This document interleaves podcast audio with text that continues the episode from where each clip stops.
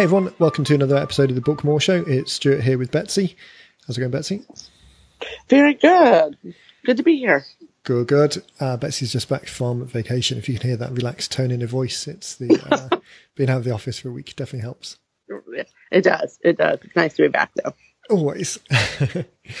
um, so today we're going to be disciplined. Today we're not going to talk about the weather. I'm not going to go off on a tangent, and we're definitely going to talk about the book blueprint scorecard elements five and six, which is a purposeful outline and value driven content. So we kind of trailed it a little bit last week, uh, but then went off on it on a slightly different track. so today we're going to get through it. Sound good? All right. Yeah. Looking forward to it. Perfect. So, um, if anyone's just joining us partway through the series of the book blueprint scorecard, then I'll put a link in the show notes here for the other episodes so you can listen to them all through. Um, show notes for this one are going to be at 90minutebooks.com forward slash podcast. And then this is episode 053. 53. So the eight elements of the book blueprint scorecard other ways of judging your project, your book project, how effective it's going to be against the things that, particularly for, I don't necessarily want to say a lead generation book, but a book that's designed to engage customers rather than just being obviously narrative or fiction or, or um, just purely for entertainment. So there are eight elements that are, are important considerations, and the scorecard is a way of scoring yourself across each of those to identify which areas you've got nailed down already and which ones you might want to pay some more attention to so that it's the most effective that it can be. So we'll hit them one at a time. Number five then is a purposeful outline. So we're kind of slowly moving through the book from, from start to finish. We talked last time about, or last time in the series about the minimum viable commitment call to action. So this is when people get to the back of the book. We've already talked about a title, so we know how we're identifying people at the front of the book. So a purposeful outline is really when you think about it, particularly in a physical sense where people are physically getting a copy of the book the majority of people look at the front cover. Almost everyone looks at the back cover. And then as you start working through the pages, a decreasing number of people get further and further into the book because that's just the way it goes. So we talk about creating a book that's kind of a, a bite-sized consumable book. We often talk about being consumed on a flight.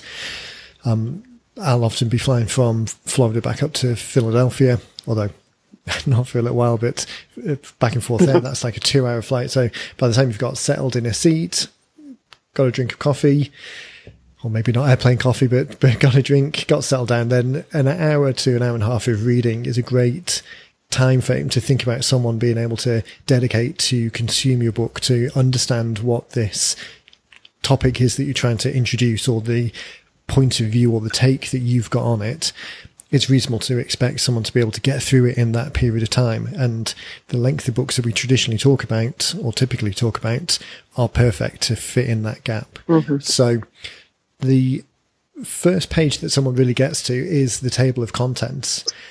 And the table of contents is really the the key after the front and back. It's it's the page that the majority of people are going to look at because it's easy for them to consume. There's no commitment. They can look at it without mm-hmm. feeling that they've got to sit down and start.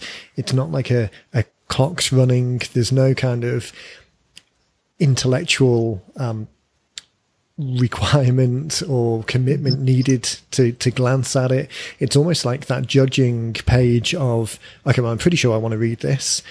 I've picked it up. I've requested it because I've uh, the title resonates with me. I've looked at the back cover and, and seen where this is leading.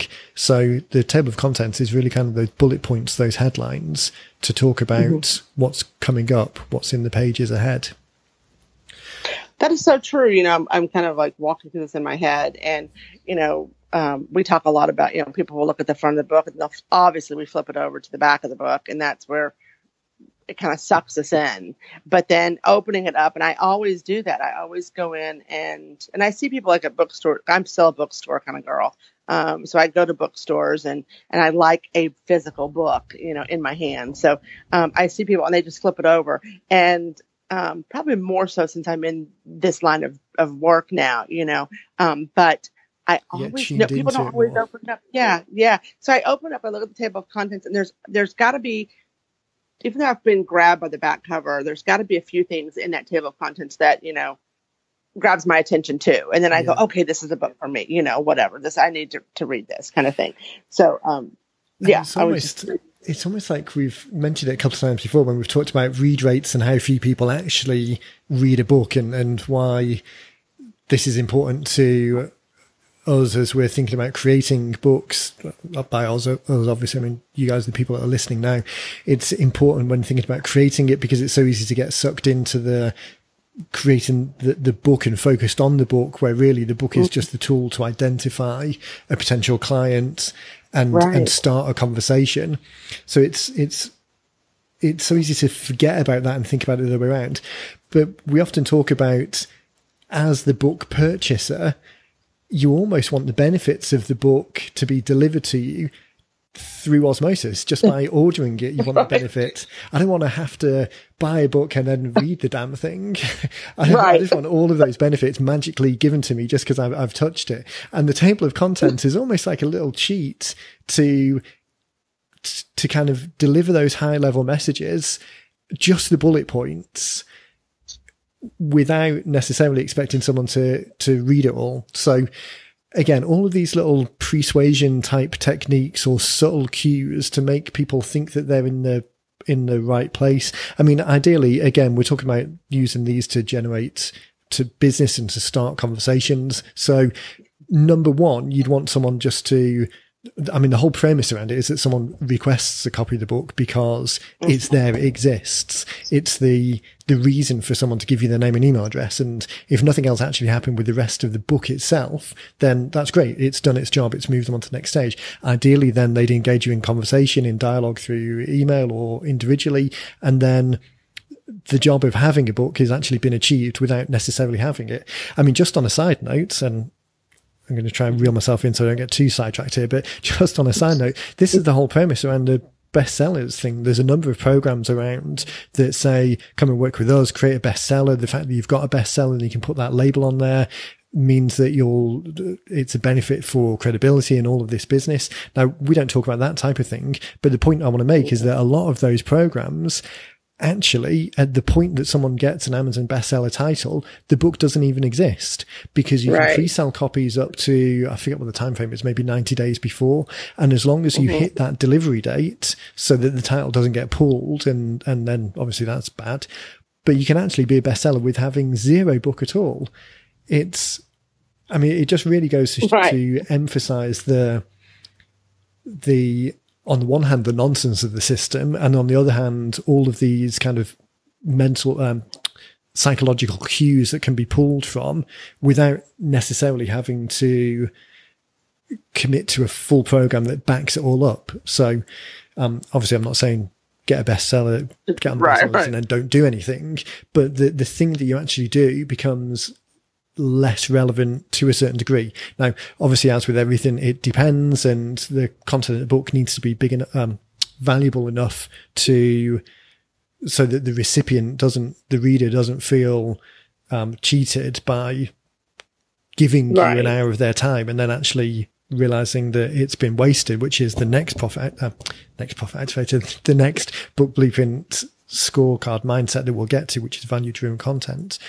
But this whole thing of starting the conversation, if I can start the conversation just by getting someone to raise their hand, that's great. If they then get a copy of the book and they look on the back cover and that call to action is enough to encourage them to take that next step, that's great. It's done its job.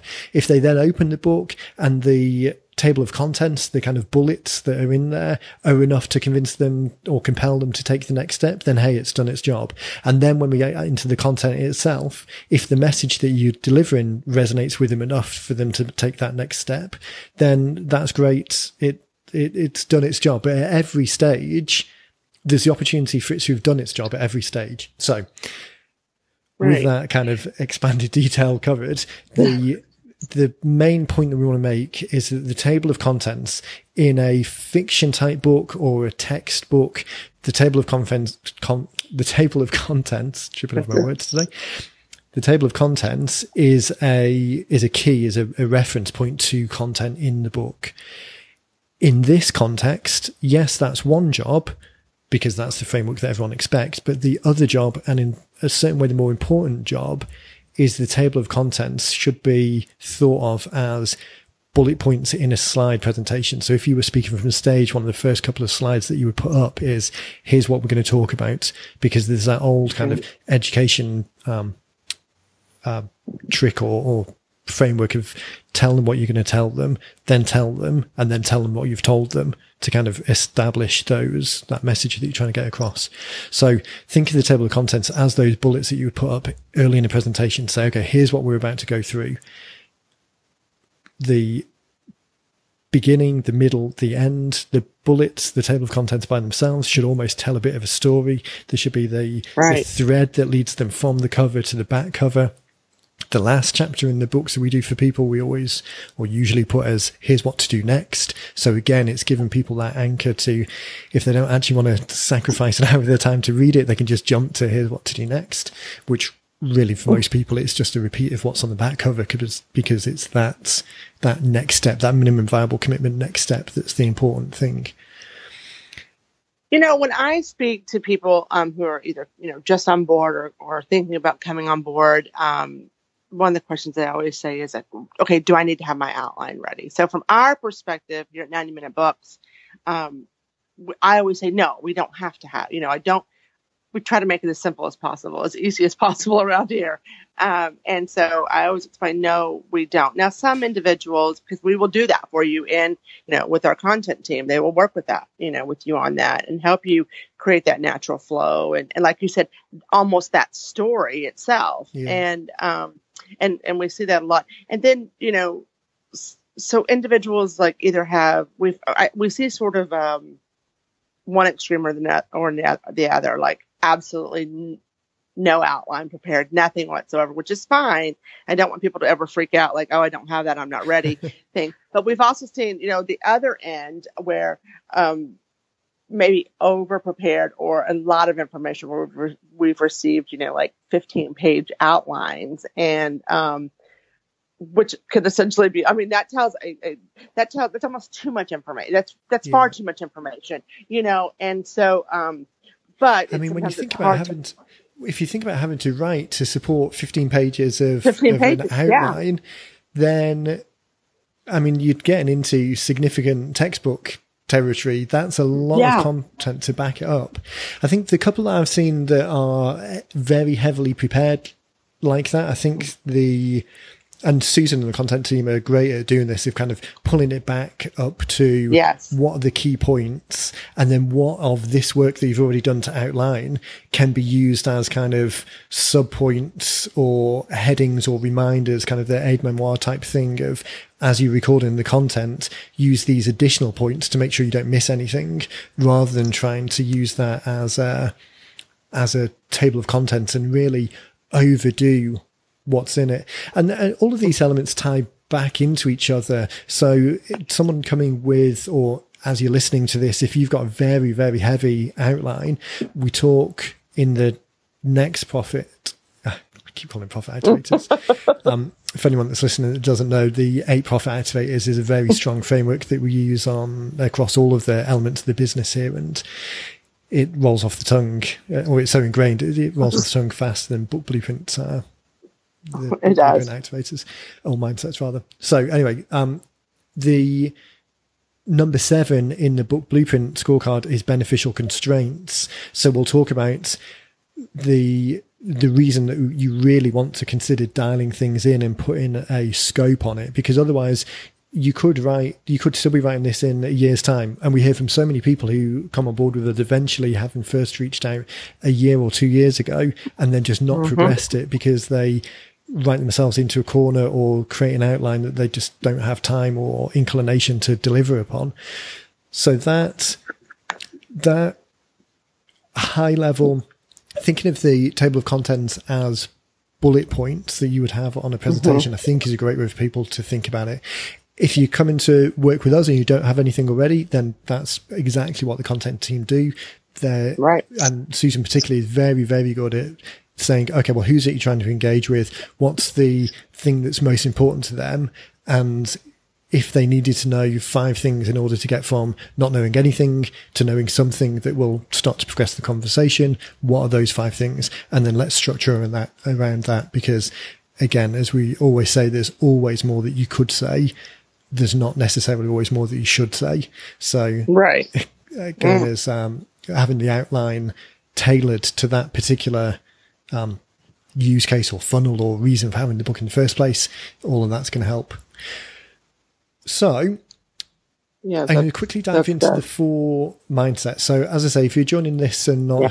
listen to any of the previous ones, then head over to either 90minutebooks.com forward slash podcast, and this is episode 53, um, or look for any of the other book blueprint episodes, and there'll be a link in there to a PDF version of the book blueprint scorecard, so you can score yourself uh, download a copy of it and score yourself. Or the better way of doing it is heading over to bookblueprintscore.com and then there's a scorecard on there that will step you through step by step by step each of the mindsets and allow you to put a, a card and it will email you at the end of it the the your score so you can keep a track of it as you go through.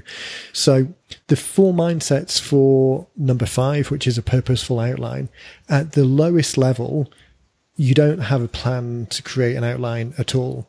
You might know a lot about your field and be able to create content, but you just haven't really thought about the structure of what it should be. So if you're at that level, that's really a case where it's just you need to think about it. You might be coming to this and thinking about writing a book from the kind of mindset of I need to write something I can talk about this subject. I should just write on that or I know that we get a lot of questions about this particular subject. I should just write on that and then, and then start with the content rather than starting with the outline. The problem there is exactly as we were saying earlier, there's no scope constraints, there's no directions. It's like that old an- analogy of I need to, in- instead of planning to get from A to B in a journey, just starting to drive and hoping that you stumble across the destination. Not the best, uh, not the best plan. No, it's not.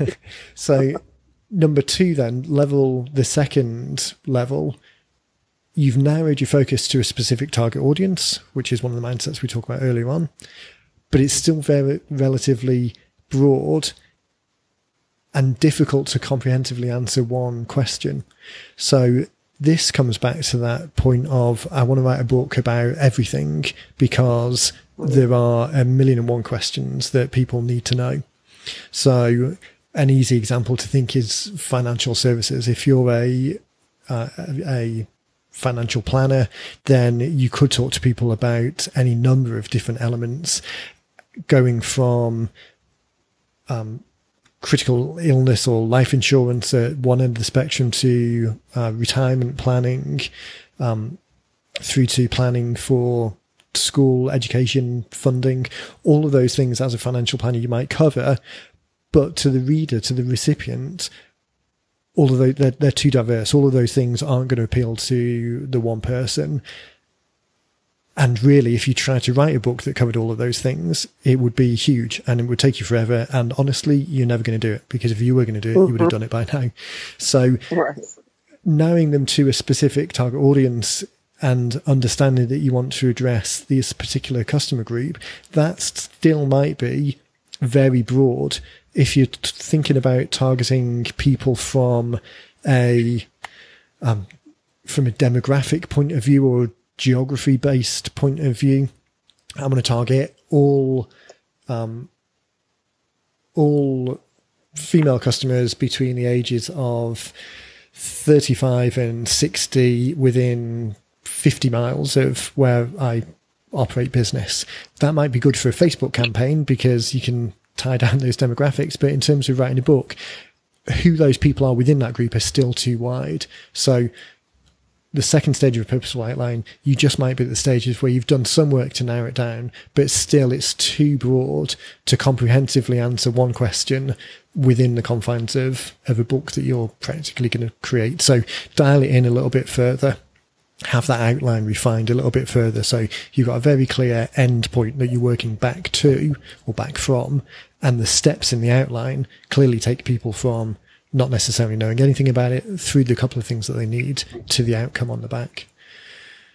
So the third level, and this is where we're, we're starting to really get it dialed in. And I think most people are probably going to be between level two and three on most of mm-hmm. these mindsets, depending on how much time and attention they've put into each individual one. So level one is really you haven't thought about it at all. Level 4 mm-hmm. at the top is you've got it absolutely dialed in, and most people aren't quite there. Two no. and three is kind of that borderline between I've paid some attention to it, but I could do more, and I've paid quite a lot of attention to it, but I could still dial it in a little bit further. So, level three, then, when we're talking about a purposeful outline, you focus on answering one or two specific questions, but you still might not have a clear direction in order to lead people to the call to action at, the back. So this is probably, I'd say, the majority of people who talk to us are kind of in this space where uh-huh. they've, because we talk so much about dialing it in that most people have heard me harp on about it before. So most people come in and know that it should be dialed in a little bit, but still having that very clear outline, thinking about the the outline as bullets in a presentation. So we're going to start the presentation at this point, doing some fundamentals, some basics, the introduction to the subject or context, kind of stating why it's important and what the benefits are at the end of it, kind of doing all of that pre-positioning piece. And then here are the three, four, five steps that you absolutely need to know in order to answer this particular thing correctly. And then finishing with here's what to do next obviously there's several other things that you need to know about, or once you've achieved this first level of competence, then you can take it to the second level. All of these next things, here's the way that you can start that part of the journey. So the book itself is comprehensively answering something in a useful way. The outline leads people from not necessarily knowing anything through some logical steps think of the table of contents. If it stood by itself that it would still make sense. People would still get where you're going with it. And then the end is is the call to action and how to get to the next stage. And that leads into the fourth stage. So this is where you're really kind of at the top level in this particular mindset. Mm-hmm. so the best definition of a purposeful outline would be you've considered the the journey from the title which is the promise of a solution all the way through to the back cover, which is the call to action on what to do next. And there's a clear path for people to get value from the content and a reason for them to learn more. So that outline, as we were just describing, it really takes them from the promise of the title, which got them to raise their hand in the first place, through to I'm going to share these useful bits of information, which if we never had another conversation, this would provide you with some value through to here's what to do next and start taking the journey a little bit further. That's, All clear yeah. So yeah, that's very that's that's very clear. I think you're right when you say that people sort of are somewhere in between. Um, I don't, you know, the having a clear path is is is important, and I think sometimes maybe sometimes when people come back after they've had a chance to digest the book, if they want to make any changes, I think then we see maybe more that clear path you know, that they've had time to focus and we'll see a little bit of tweaking. It's always interesting to see how someone tweaks a book on our end, you know, when they send it back and, and, um, I think I've noticed this more and more how their table of contents will even change, you know, yeah. how, uh, once they've they've had time to really get into and dive into a, it. That's a great point because it's difficult. I mean, even in just this, we're talking about eight mindsets over the book blueprint score. The we've been talking now for 20 minutes or so just on this one particular one. Obviously, there's a there's a there's a limit to how much you can bring people on a journey in that first version mm-hmm. from not necessarily having thought about this before, or certainly not thought about it in the way that we talk about it, through to having the most comprehensive output that they can possibly be. And that really reinforces the 90 minute book approach of it's fast and cost effective to get something out in the marketplace that tests the concept of whether this is even viable or worthwhile and then gives you an easy way, a simple way to iterate on it later. So rather than a traditional publishing paradigm or way of thinking about it, which means that this is such a pain in the neck and it takes so long and it's so expensive to do all of this that it needs to be perfect on the first attempt and it's difficult and time consuming and expensive to get to that point. But just as you said, it's not until you've had a chance to to think about it, to let it settle in, to put the book, the first, first version of the book out there in the marketplace, to see how people are responding to it. Even with the best intention in the world, you could come into this being a, at the top level on all of these things, get it out there in the mm-hmm. marketplace, and then realize, oh, hell, actually, this is I, have missed the point here. What the market actually wants, what people are finding most value in, is the thing that's slightly to the side of it. So the whole approach is to quickly be able to get something that's as effective as it can be out in the market, test in the real world, and then come back and iterate and improve. And if it's worthwhile, iterate and improve and go through the motions of making those improvements. Mm-hmm because you come in from a greater place of understanding as well, because you've been through the process once, you've understand how it works. It's like driving. So I'm across in the UK, 90% of the vehicles across here are, are manual transmissions. Obviously in the States, the other way around. 90% are automatics. When you're learning to uh-huh. drive as a 17 year old kid, the difficulty of driving a manual at stick shift even just getting the pedals to work, it's such a kind of, it all lives in your conscious mind. It's such a, an overhead, but having driven for, uh, too many years and I care to remember, but I don't think you even think about the manual transmission now. All of that becomes second nature. And same with the book. A lot of these things that we're talking about are taking some conscious mental effort to process.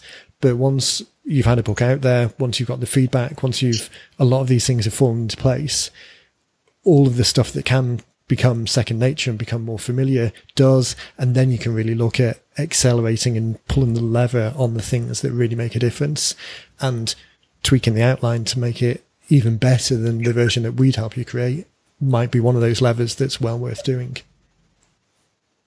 I think that's the other thing as well. I mean, we talk about all of this, and obviously we've done just coming up on 500 books now. So a lot of these things we are coming from the position of this is automatic and, and subconscious and it, and it makes sense how mm-hmm. all of the pieces fall together. If you're coming to it and you're thinking that, holy cow, I've just listened to them talk for 20 minutes and I really don't know what they're talking about, then a that might be offending on, on my part for not being clear enough, but it might just be that hey, just go through this once or twice, get a couple of. Mm-hmm. I mean, I don't mean create a couple of books, but just think about the outline a couple of times. Do the first version of it. If obviously mm-hmm. if you're working with us, then we'll guide you through all of this. But if you're listening to this doing it yourself, then write a couple of the outlines, leave it to the side, come back the next week and look at it again. And if you look at the outline just by itself and you're thinking that doesn't make sense, or I'm not trying to, sh- I'm not sure what I was getting at there, or the order of that isn't as logical as I thought it was when I first did it. All of that's the opportunity mm-hmm. just to let it settle in a little bit and then come back and, and tweak and, and, um, that second time of looking, you're probably going to have a clearer set of eyes because you've gone past that first stage. Again, there's so much conscious effort of getting it down there. Going from zero to something is way, way, way more difficult than going from something mm-hmm. to something better because of that whole inertia of getting it started. I like that you said. I was just thinking about. We've had a couple of clients who, for personal reasons, have come on board and they've they've started the the outline. They've gotten that far, and then they've sort of, you know, had to deal with business or personal issues.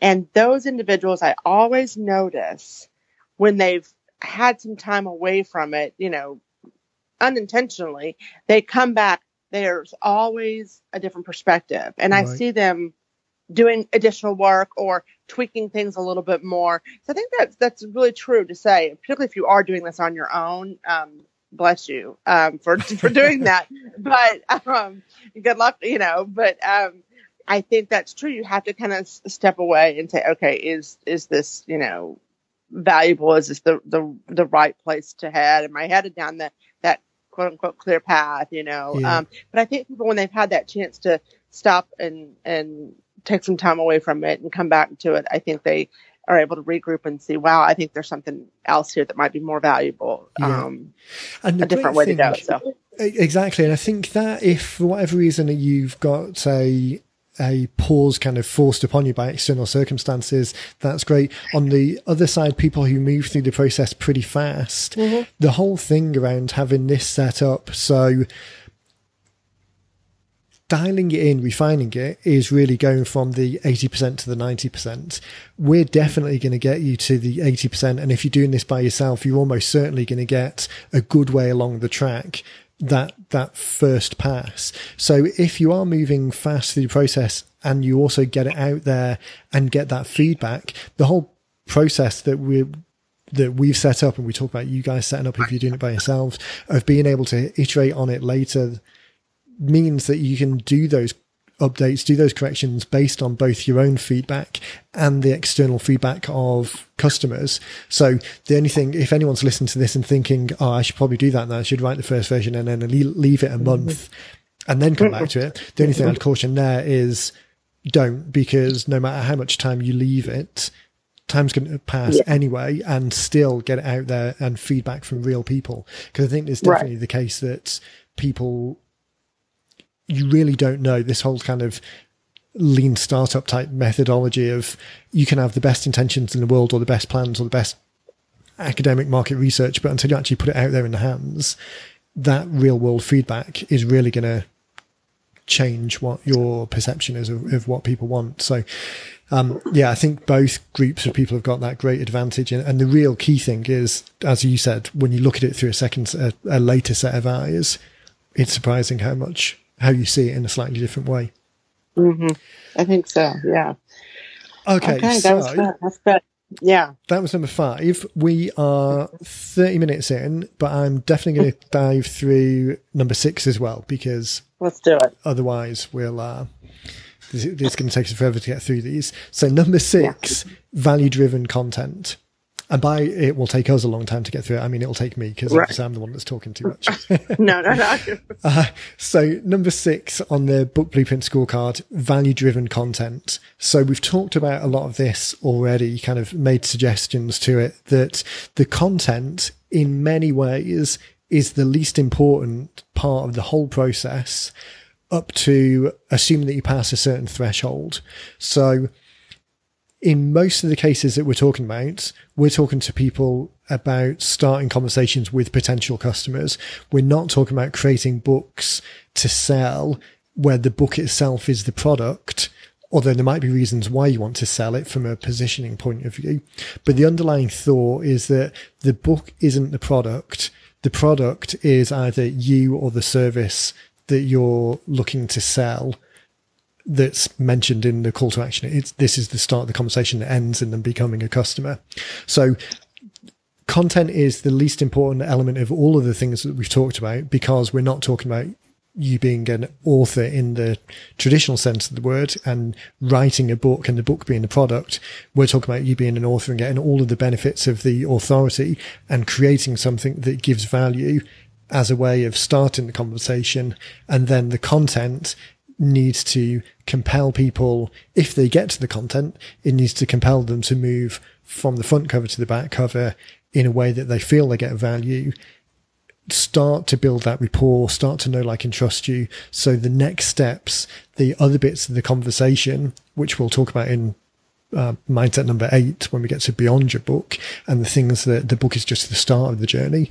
But the content is really just to make sure that there's no ill feeling, no ill feeling. People don't feel cheated. They feel like they've got value. They understand that there's always other things that could be talked about, but what we're trying to deliver is the most comprehensive answer to this thing that was suggested or give them the most comprehensive way of getting the benefits that are suggested by the cover. So far, so good. So far, so good. So, um, I'm, I, I think kind of value driven content and beneficial constraints. I have some things to say, but they may overlap, but we'll just touch on them anyway. You know, sometimes when people come in, um, there's a lot of, well, I'm in real estate and I want to write a real estate book. And, um, you know, which is, I mean, that could be a 500 page business book when you think about that kind of, of scope. And if you haven't really, even though we, we've worked on the outline and we know kind of where we're headed with it, people want to put so much into a book sometimes, you know, um, and we know that that's not the, I mean, the content is great and it wants this to be, you know, of value to the, to the reader, but, um, it doesn't need to be 200 pages to do that yeah. you know, and that is sometimes very hard for people to grasp on because they want to cram everything into it because they think the reader needs to know all of this. And um, as we will talk about in the mindset, you know, no, just touch on it enough so that they they want to raise their hand. You know, they want to reach out and reach out. Yeah. Sorry about that. Reach out and say, "Hey, tell me more." You know, I want to. I want to know more. What else do you have in your and it always bag? comes back to that kind of job of work thing. And as you say, I mean, it, it really does cross over into the next one, beneficial constraints, mm-hmm. which we'll talk about in a future mm-hmm. show. But realistically speaking, and this is the, I know the conversations that you have with people reinforce this all the time. Realistically speaking, there may well be a use case for why that book is valuable. If you're, mm-hmm. If the way that you're using it means that you need to be able to walk in and drop a heavy book on the table that creates a thud and all of that, um, all of the baggage that comes with that around creating it, the extra time, the extra money, the cost and the overhead, if all of that is worthwhile, then by all means, by all means, do it. There was a um, we often refer to the book as the book as book in a box as the other end of the spectrum because they create more traditional bestseller type books that have far more content than the, the books that we create. There's um, there's a different it serves a different purpose, but it comes at a different cost in terms of the actual financial cost significantly different from where we're coming in, the time cost and even the time to get it completed, not just your time in the project, but the time to get it completed. If there's a use case for that, then by all means, that's worthwhile, but understand what those costs are and understand that the, be comfortable that that investment is going to be worthwhile as opposed to writing something, as you just suggested, that starts the conversation. So real estate is a great example because we've got a significant real estate business that, that Dean runs on the GoGo agent side of things. And in there, we quite often talk about things all the way down from guides, so not even really crossing the threshold into a book, but the guides side of things through to we've got books like How to Sell Your House for Top Dollar that the realtors use. And those are books that talk about one specific subject, but it's a way of getting people to raise their hand and start the conversation. So, I mean, not to beat a dead horse, but I think you're exactly right that that perception that people come from for all of the reasons we've talked about in the traditional book world and they come expecting or, or that's the position that they're coming from. Instead, mm-hmm. getting people to think of, well, what if you could get a lot of those benefits at a fraction of the the cost, both in terms of mm-hmm. time and money. Overall, mm-hmm. that's almost always more worthwhile than thinking that you've got to cover absolutely everything. Absolutely. And I think that, you know, in fairness, those that follow Dean and follow us and, you know, are very familiar with, with us, they come in with, they, they understand what the purpose of the book is. And um, those are very easy. Those are very easy books to get accomplished, you know. Yeah. Um, it's an easier, an easier climb. So when you're, when you're, when you're following that, and um, like you said, book in a box is great, um, but it's a much longer process. Financially, it's a huge commitment. Um, you know, so, um, yeah. Yeah. And so it sometimes it's hard to, to, talk people off that ledge. You know? Yeah. And I mean, if people are quite happy being on the ledge, that ledge and they're on the ledge with their eyes wide open, so they know what the, right. If they're actually making that judgment, then that's perfect. And if the, if the judgment was that they needed that, that's absolutely not something that we're going to deliver for them because it's a completely different product, product. Um, but getting people to the point where they do question those things is is great and i think to make it more accessible for everyone so again as you're listening to this the objective is to make it as accessible as possible and really say this is something that you can do. The book blueprint scorecard mindsets are there to kind of guide you into making it the most effective possible. That most effective possible is going to vary from person to person. So even if you do feel like you need to go down the very um, traditional big book type approach, um, then Yeah. still use the book blueprint scorecard to validate each of those steps. It's just those steps are going to be at a different level to what we typically talk about in, in the model. It gets out faster and, uh, and, and more cost effective. Right. So both of those elements then, if you're if you're looking to sell a book and the book is the product, obviously the, the value of the value driven content needs to be significantly higher because there's an expectation when people are buying a book that it delivers a certain amount. When you're talking about getting people to raise their hand, answering the one specific question as detailed as possible, then being as detailed as possible, but no more detailed is the best way to think about it. So the four stages in this mindset, let's quickly run through them. So we mm-hmm. start off by saying you're writing a book to show people how much you know so they know why they should hire you. And this is a, a conversation that I know we have quite a lot where people want to write something so that they're evidencing how much of an expert they are it's interesting because quite often the same conversation will be, well, I want to tell people how much I know so they know how good I am. But equally, I don't want to tell them, I don't want to give them actual answers to things because then why would they work with me? So it's kind of, people at this stage are kind of shooting themselves in both feet, not just, not just one. Right. Because it, it's kind of missing the point. If no matter how much you tell people, it's like the real estate real estate example when I know Dean's talked to it a lot about the traditional thing of having the realtor's photo on a on a the back of a on a bus stop chair. And uh, as opposed to sending out a postcard campaign or doing some the more of the direct response stuff that we talk about, and he'll often say, "Oh, do you want to be rich or famous?"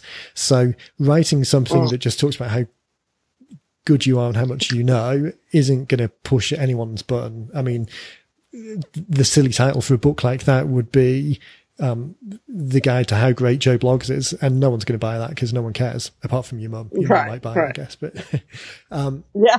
so at the lowest end, it's it's writing for the wrong reasons. It's not giving them value. It's not adding anything with the assumption that even if you never spoke again, this is still going to give them something of value. It's really writing them. It's like a glorified sales pitch to a certain degree. This actually, this is interesting because this crosses sometimes into, we get a lot of people or a number of people who want to write based on a, a talk or a presentation that they've given. And often people will say, well, I've got this presentation recorded already. Why can't I just use that? And we'll, in every case, we'll try and dissuade people from doing that because the intent and the approach, even if the kind of context of the presentation is good. And if you were to take the same outline for the presentation and record it again as a book, that might work. But in recording it again, the intent of how it's being recorded is specific to the context of a book. It's absolutely dialed in, knowing how that audience is, is receiving it and con- consuming it. Whereas just trying to use something that was delivered from stage, the intonation in the voice, the words that you use, the expectations that people can see you moving or the slides behind you just means that the words that end up on the page of the book are disconnected. And a little bit, this crosses over that because so much of that presentation type world is around the first five slides establish who you are and why it's important that you're on stage, or there's the there's like the bigger picture of you on stage because of a reason, because you were invited there, which all of those things don't really translate well into a book. And it kind of falls under this first column a little bit. You're writing to show people how much you know so that they know why they should hire you rather than you're answering a question to be helpful to them and then giving them the opportunity to follow the conversation. It's, um, it's all in that early stage. Right. So the second stage then, and as with the last one, these middle two stages is probably where most people are sat at the moment, either when they come start working with us or as you're listening to this now, you're probably somewhere in this, in this area. So the second stage, you know, you want to share some knowledge, but you keep some back and instead just clearly indicate why they need to work with you to learn more. So you can see this is a development of the previous one. It's slightly better here because you know that you need to share some knowledge, but just giving people a superficial view of it, not really answering their question, but telling people that, um, again, I always pick on financial advisors. I don't know why it's just fresh in my mind. Uh, I don't know that they're particularly worse than, than, anyone else, but it's the example that's always springs to mind. So quite often we'll hear people talking about, well, obviously you need to plan for this particular financial event or you need to do this particular thing about your taxes, or you need to make sure that this particular insurance is sorted out. But really, the only way that you can do that is by coming into the office and talking to us. Now, to a certain degree, that might be correct, but that's probably just the top level of it. In every mm-hmm. circumstance that I can think of and the experience that we've had with people, in every circumstance, you could write something that would allow people to find their own answers.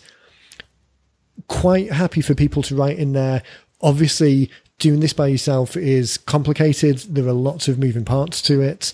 There's a number of elements that could go wrong if you just happen to go down the wrong track. So our advice is always come in for a consultation or a free consultation and we can walk you through it. But if you really want to do this by yourself or if you just want to do a lot of due diligence before coming into the office, then here's the valuable content that will absolutely answer these questions and give you the benefits that were stated on the cover of the book.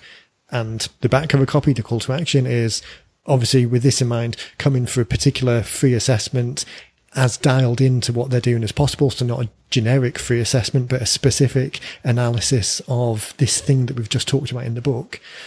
But still, it's given them some value. I think for a lot of people, when they're just starting to think about this, they're thinking that they need to share something and they're quite happy to share something. But there's almost this scarcity. It's, um,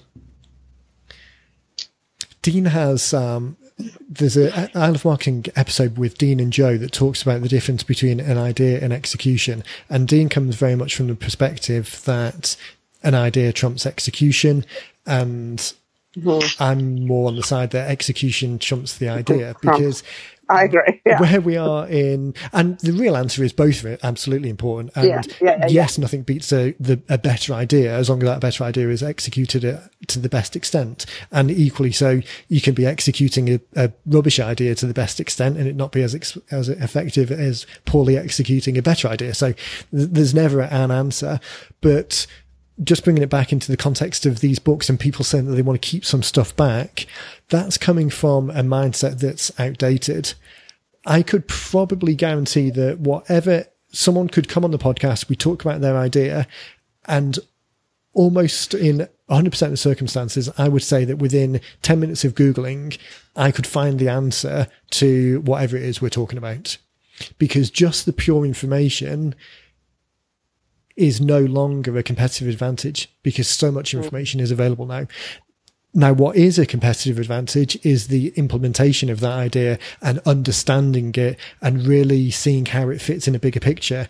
And that's the thing that no matter what you write in your book, you're never going to be able to give that information away because that's comes from 10 years worth of experience. It's not something that you could write down on a page. You could write down here's the three things that are specific around this tax law. And here are the three things that, in my experience, are things that either catch people out or things that you need to be super aware of.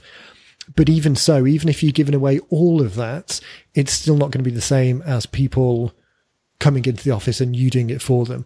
And by not writing it in the book, the risk is that they're not getting value from it and they'll get the sense that you're holding something back particularly if you mm. go as far as writing obviously the only way that you can really get something from this is to come and see me. Or there are three right, other things that I could tell you, but I'm not going to tell you until you come and see me, even worse. Right, right, right. But by putting it out there, you're really creating that relationship with the person, that building that reciprocity, giving the most value driven content you can within the confines of the book, and then clearly saying to people, obviously it's best if we can do this for you or obviously it's best if we can review this for you because no matter what I write here, I can't put in my 10 years of experience on these pages. Mm-hmm. Mm-hmm. The people who are receiving the book, who request it, the ones who are just going to do it by themselves anyway, who have got no intention of working with you, are never going to work with you, no matter whether you put in some rubbishy light content or some heavy detailed content if they're of that mindset, they're unlikely to convert anyway. But what it will impact is those people who are either definitely going to work with you or on the fence of working with you. And if it's, if the content is really holding back, if it's too much, I'm not going to give you the secret until you come into the office, then it's going to deter those people. So the mm-hmm. net position is that it's it's a negative rather than a positive. Um, right. Okay. Yeah.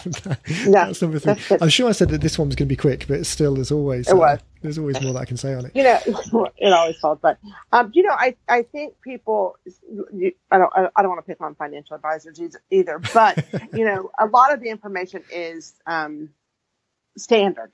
It's just yeah. it's standard information, and so sometimes and people say that to me a lot. They'll say, you know, um, I want to write a book about, you know, the best whatever the retirement what, where to put your money for the best return on your in your retirement or what have you something like you know like that.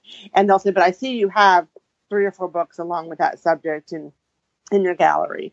And I, I always people are always like so is, is is there another book needed that people ask me that? And there is because every it, and the thing is it's everyone's voice is just a little bit different. You know and and that's the thing. I said what you're going to bring it can be the same information. It can be 1 to 10 exactly the same information but how you how, whatever it is your voice that's there um, what you can offer how you're going to do things how you would do things those are things that are different. Yeah, you know, absolutely. Um, and, and that's why you read these books, you can see that. I mean, you can yeah. see the difference just reading the ones we've done. You know, and um, that's the key thing, particularly things like, as you say, financial services, or those things where there's a core set of fundamental rules and everyone is following the same rules. I mean, that right. argument is almost like saying, well, there's there's one tax law written in the country, so why is there more than one tax company? Because surely just right. one company would have found the most effective way to do this and then they would just dominate. I mean, there are some big companies out there like um, HR Block and TurboTax mm-hmm. and some of the other ones, but there's also a million other, well, not a million, but there's also a large yeah. number of other ones because exactly as you said, it's your tone, it's what you bring to it, it's your mm-hmm. customer service that you wrap around it, it's your access to the market. So all of the books that that we've written are I mean, I don't think any of them are, I mean, all of them could be national, but I don't think any of them are particularly national.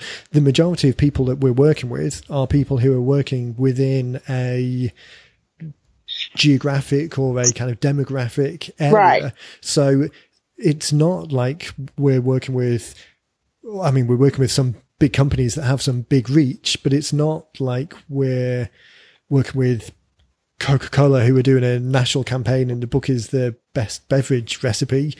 It's that even with the big companies that we're working with, they tend to be dealing within specific niches. Right. And their access to the market or who they resonate with best is different from how you resonate, um, you who are thinking about it resonate best with your group of people. Um, and in fact, actually, I'd put a challenge out there. We've done quite a lot of um, the last couple of podcasts. We've talked about syndication books, so mm-hmm. we've um, we've had quite a lot of people reach out to us, and there's a lot of conversations going on like that at the moment. But I'd put the challenge out there. If you think that you've got a book that you could get national reach with, that you have a particular view on things which is different from someone else, or just your approach is slightly different. If you want to write that syndication book and then license it out to other financial advisors or florists or real estate agents, all of the things that we talked about in last week's show. Um, so jump back to show 52 because we dove into a few more examples of this. But you've got the perfect opportunity of writing it for yourself, dominating in your local market to the extent that you want, and then allowing it to be syndicated to the other coast or to the next state or to places where really your reach only goes so far. So you might as well take your knowledge and, and let it help other people and yeah. have like a win-win situation where you can make some money off that. So if you are thinking that, that, um, that this is an issue that the one that you're writing is relevant to all markets, then syndicate it. It's a great opportunity to add to what you're doing. But anyone that's seeing a book that's out there, um, it's like well, go back to the real estate, the people's faces on on bus stops and um, chairs at um, bus stops. There's more than one real estate agent in your town, and there might be two bus stops opposite each other on the road with two different pictures on. Um, again, not suggesting that's the best way of doing it, but just because something already exists, it doesn't exist in your voice, and it doesn't exist right. with the reach to your market. So. Uh, so, okay, let's move on and get uh, get wrapped up because we are drifting towards the hour here. Um, if when this show goes out, it ends up being in two parts, it's because I ended up splitting it, but I think we'll stick it out as one.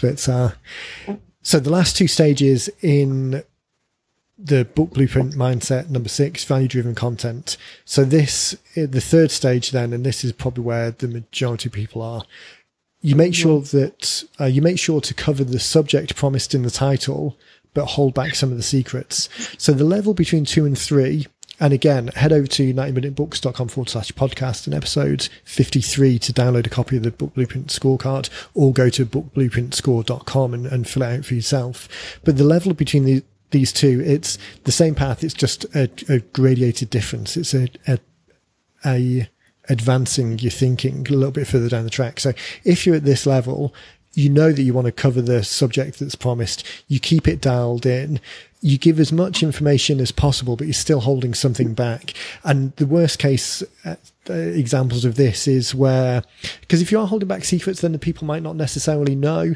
But the worst case of this is where people clearly say, okay, and there is some other stuff that I could tell you, but you need to come into the office for that. Now, there's a way of saying that in a good way, which is more along the lines of, obviously there's there's more to this and it's a complex subject so the best thing that you can do is is come in for the free assessment or send in your uh, fill out this form and, and we'll do an assessment based off it. So there are ways of saying the same thing, but in a better way. But if you're in a position where you are writing something, but you're clearly stating that you're holding something back because of this kind of false thought that that makes you special in some way, or people will be kind of wowed or in awe of the fact that you've got other secrets that you can't share them.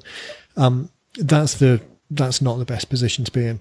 And then the fourth level, so this is really where you've got it dialed in at the top possible level as far as the content is concerned, is you understand that this opportunity is the opportunity to start a conversation by giving the most value. Um, the book is the most comprehensive answer to an important but narrow question. And the content is entirely focused on answering that and giving that value and not about you. It's to start them on the conversation to the next journey um, start them on the step to the next part of their journey rather. I think this this last element is really getting to the point of the book itself isn't a conversion tool. It's an identification tool. So we talk about profit activator number two, getting people to raise their hand out of all of the population out there. These are the people who are the most likely to be your customers. So you can put some more attention to these people. So the job of the book is to get them to raise their hand. The job of the work isn't to convince them to take an action we've talked about the content leading to the back cover. So it's to compel them to take the next action. It's to give them opportunities to raise their hand more, if you like, or for them to take the next step, that minimum viable commitment call to action. But it's not to kind of overwhelm them with how great you are and why you're the best and why they should work uh-huh. with you and they're stupid if they don't. Um, I think if people remember or come to it from that mindset, there are ways of subtly cueing that information. But I think thinking about it as the value should be valuable enough to get them past the threshold of thinking that it is valuable. The easy way of doing that is to have some constraints, which we'll talk about in the next mindset episode. Uh, but really, as long as it delivers on the promise of the cover, and it doesn't have to deliver any more, meaning that it is achievable, it is cost effective, it is fast to get out there, then that really is the you're positioning your book as the best um, best it can be to do this job. There we go. Yeah. There we go. Okay, do you know I uh, I gave Betsy a quick text because this is we call, we're recording this on Tuesday and obviously we'd usually get this out on the weekend, so um, timing just didn't align. So I dropped Betsy a quick line saying, "Hey, have you got time for a quick recording? We're just going to knock out these two and it'll be quick." And this is probably heading to the longest show recently. I think it is. I think so. But you know, it's good information. It's very it's it's valuable content. So, um, you know, so yeah, I, I think the listener um, will. We should have just been strong on. Well, I should have just been strong on the beneficial constraints. right. There you go. okay. So for as you're listening to this, a couple of actions to take next to, to really get this dialed in for you guys. Um, first, head over to either 90minutebooks.com forward slash podcast, and this is episode 53. Take a look at the show notes. The transcript will be up in a day or two, and then you can just scroll through.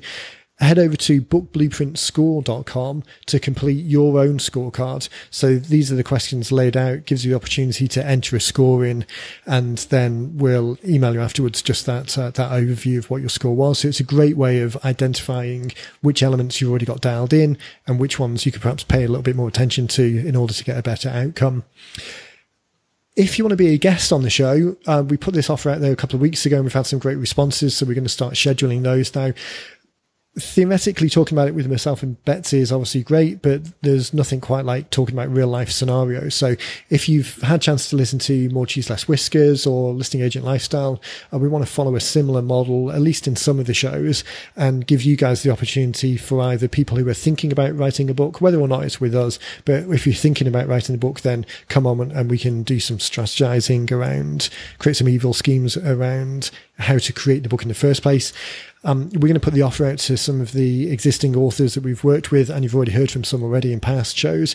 But if you guys listen to this, want to come on the call to uh, just strategize about how you can use the book now it's completed, um, or maybe even as Betsy was saying before, if you, have had it out there for a while and you've got some feedback and you're now thinking about dialing in a, a, version update or writing a second book to address the second market, again, feel free, um, head over to 90minutebooks.com forward slash podcast. And on the page there, there's a be a guest link on the right hand side. Fill in some details and we're going to get those scheduled over the next couple of weeks. Um, one last one. Oh. If you're not on the, the More Cheese Less Whiskers list, then Dean recorded a show that went out last week with Dr. Phil Yu, who's a, um, they've got a genetics based solution to um, knee pain and joint recovery, that type of thing. So a non surgical um, um, procedure. So they were talking very much about using a book to feed their live workshops. So they've got a model where they'll advertise a workshop, they'll bring people to the workshop, they'll give them some information about the procedure, and then they'll convert clients from there. So they were, that was an hour talking specifically about how to make that more effective and how to separate out this lead collection from conversion point of view. So collecting as many names as possible at the front, as many relevant names as possible, and then following up with the workshop because you've already started that conversation. But rather than only being able to talk with the people who are ready to jump on board and go to a workshop today, as they are on the existing model, changing that to a book as the lead generator, as the front end, allows you to collect all of the names of people who might be interested. And then over time, when they're ready, they can come into the to the funnel and attend a workshop and go from there. So if you haven't listened to that, that's episode 87 of the More Cheese Less Whiskers podcast. So head over to morecheeselesswhiskers.com, episode 87, Dr. Phil Yu, and it's a great practical example of how to have a, how a book can really juice up and amplify an existing funnel. So awesome. I think that's it. I mean, the only other thing to say is obviously we've talked for an hour now. In an hour, we could have recorded your book and have it down there uh, in the process, uh, ready to uh, ready to turn into a book and get out the door. So, if you are we, we could have done that. Right. exactly. Yeah. If you are ready to get started, then head over to 90minutebooks.com forward slash start, and there's uh, all the steps that you need to take, and we can have your book out um, by the summer, and it can be collecting leads. Very good. Any last words? No, great show. okay. I think I've definitely run out of words as well now, finally. So yeah. thanks everyone for listening. Like I say, if you want to be a guest on the show, head over to 90minutebooks.com forward slash podcast and be a guest. And then we'll catch you all in the next one. Very good. Take thanks, care. Betsy. Bye.